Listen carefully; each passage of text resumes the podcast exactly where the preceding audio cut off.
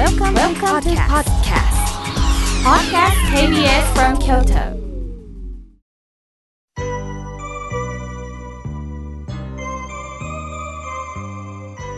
さあここからはたくさんのメッセージをいただきましたので順に紹介させていただきます封筒でお手紙をいただきました本当に素敵な封筒なんですねそして切手もまたね秋らしい切手でねまた達筆な方です。ありがとうございます。ラジオネーム空を見上げてさん。ありがとうございます。妙慶さん。土曜日の放送と妙慶さんの日替わり法話を本当に楽しみにしております。どうしても一つお尋ねしたいことがありまして手紙を書いております。社会的に評価の高い学校を出て大体のことは思った通りに生きておられる方まあ結果を出しておられる方だという方と、まあ、ご縁がありました。長いこと憧れている花のある彼女とずっとお友達いたかったんですが彼女の子供たちへの受験の際の行動を聞き私が息子の受験の際に味わった思い通りにならないことの意味が違っていると痛感しましたのでこれまでのお礼とそしてまあ、詫びるお手紙も書きました。まあ、つまり距離を置くという勇気を出したんです。向こうもまさかだと思ったでしょうね。なぜなら私はイエスマンだったと思います。それから彼女はメールは敬語になりました。年賀状は印刷のみ。嫌なら返信もしなくてもいいのにと思った次第です。私はこの人に対して好きでも嫌いでもない知ってるだけの人にしてもらえばいいなと思って時間が解決するのかなと思っています。権力、権威、強運、特別感、好きなものに囲まれ好きな人と過ごす喜びに満足している。私はそういった姿を見ながらいろいろと引きずっておりましたが痛い経験をしたのにすっかり忘れて学ばない人もいてそういうことを許されている人もいる。よくわからないです。すっかり彼女のことを忘れる方がいいのでしょうかね。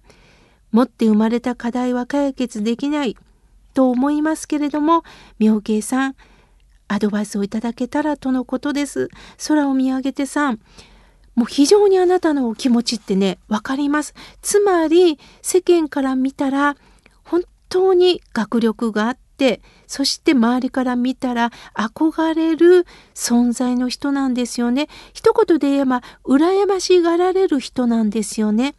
だから一緒になって食事をしたり会話をする時は本当に楽しかったでしょうね。花のある方だったんですよね。でも実際付き合ってみるとやはりえっと思うことも正直あったんだと思います。どんな権威のある人も完璧な人っていうのはいないです。私もアナウンサー時代はインタビューをしている時と実際その方が楽屋に入っている時のギャップを見てびっくりしたっていうのはたくさんあります。やはり演じているんですよね表向きは。でも親鸞上人という方はみんな凡夫なんですよっておっしゃいました。凡夫っていうのは完璧な聖者じゃなくって誰でも煩悩を抱えて感情のまま生きてしまう人間なんだ。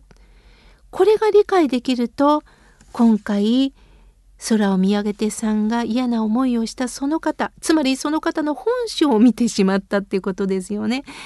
すると正直距離を置いたそのことをまたお手紙にも書かれたすると相手からもちょっとあの距離を置かれたってことなんですよね。正直な行動に出たということで後悔しなくてもいいと思います。でも一つだけ空を見上げてさんにお伝えできるとしたら私の経験含めてですよ。これから普通に対応できたらいいんでしょうね。意識しなくなった時にきっと空を見上げてさんの張り詰めた自我の心が解放されるんだと思います。やはりどこかで戦おうとしてるところもあるんだと思います。あなた分かってないわねっていうふうにね。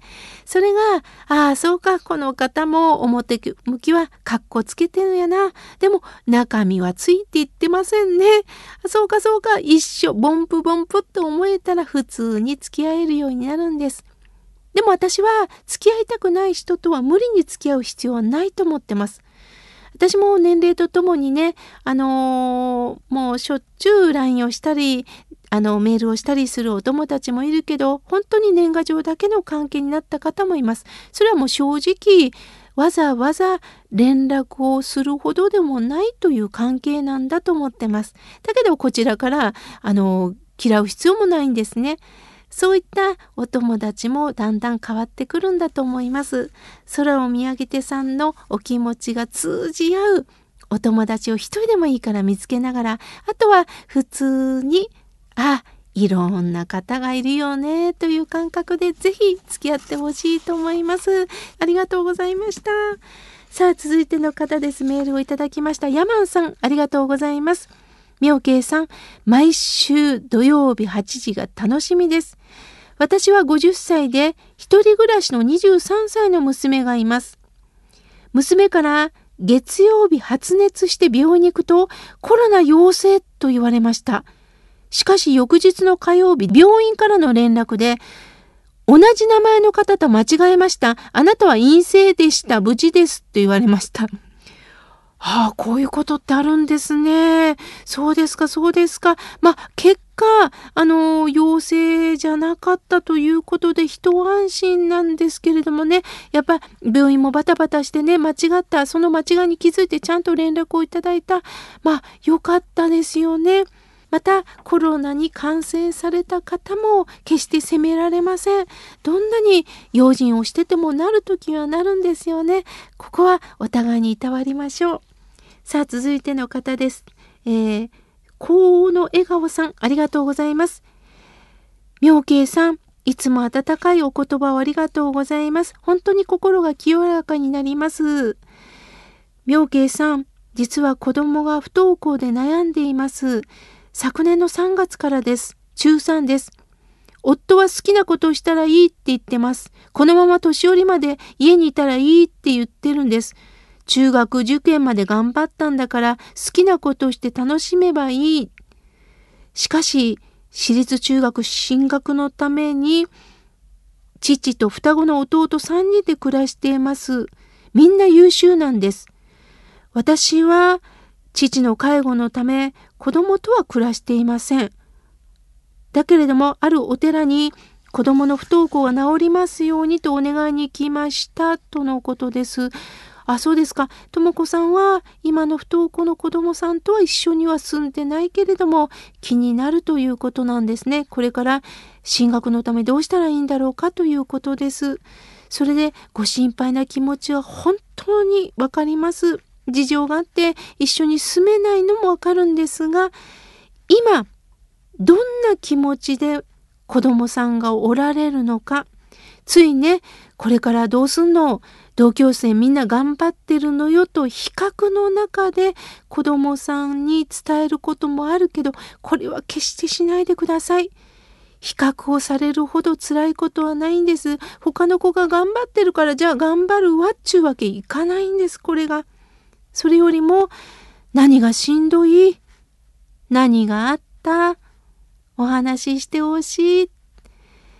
会話をぜひしてほしいんです。それもこうしなさいああしなさいじゃなくて何があった？どうした？何でもいいよ話せる雰囲気で語りかけてほしいんです。焦りを伝えないでください。どんなことでもいいから聞いてあげてほしいんです。ねえ、今何に興味ある？興味のあることをどんどんどんどん引き出して、今、子供さんにとって何が大切なのか、その時間をどうか引き出してあげてください。気にしております。さあ、続いての方です。ラジオネームナイスショートさん、ありがとうございます。よくご先祖様のおかげだと言いますが、先祖のせいだと思うことが多々ありますとのことです。そうですか。責めたくなることってきっとありますよね。なんでこうなったんだよっていうふうにね。これは仏教では宿業の実と言います。業っていうのがあるんですが、その業が宿る。どんなに責めても、今私たちの顔、形、そして今の人生選ぶことできなかったんですよね。こんな私産まなきゃよかったのにと親を選ぶこともできない。先祖を選ぶこともできない。じゃあ投げやりなのかってなるんですが、それをどう私が生きていくかなんです。確かにご先祖様は決まってる、環境も決まってる。だけれども、ここから私はどう生きていくのか。今世の中はそれを認めてくれる時代になりました。もうどこどこの生まれはダメなんだという差別を昔は受けてきたけど、だけどその中から私はこう生きたんですよということを発信できる時代になったんですよ。だからどうかどうか過去に引きずられるんではなくってその過去を生かしていく。これをぜひナイスショートさんお願いいたします。さあ続いての方です。妙慶さん。私は日替わり法話を読みながら、妙慶さんの実家のサイレンジの法話会に行きたいんですが、小倉駅からどのぐらいかかりますかとのことです。ありがとうございます。えー、JR 小倉駅っていうのがね、えー、新幹線で言うと、あのー、博多の手前にあるんですが小倉駅から降りていただいて海の方に門司港行きというあの終点の駅があるんですねレトロ門司港。そこで降りていただいて、まあ、バスに乗っていただいて東文字2丁目というバス停でね降りていただくとサイレンジがありますので第3日曜日あの法話会を1時半からしております遠いですからね決して無理なく来れる時に来られてみてください。さあ、続いての方です。愛知県より米次さん、ありがとうございます。妙慶さん、ある番組を見てたら、発酵食品を作って、えー、小豆と米麹と合わせて、えー、食べるといいと書いてありました。井村屋さんもそんな研究をされているんですよね、とのことです。ぜひね、井村屋さんのホームページをあの読んでいただきたいんですが、甘酒っていうのがあるんです。それも小豆の甘酒。美味しいですよ。私もね、あの、ネットで注文しておりますのでね、ぜひ、あの、飲まれてみてください。あとね、井村さんのお豆腐もあります。もう、井村さんってもう、健康にちなんでいろんな商品を、あのー、販売しておりますのでね、ぜひ試してください。まだまだたくさんのメッセージをいただきましたが、来週紹介させていただきます。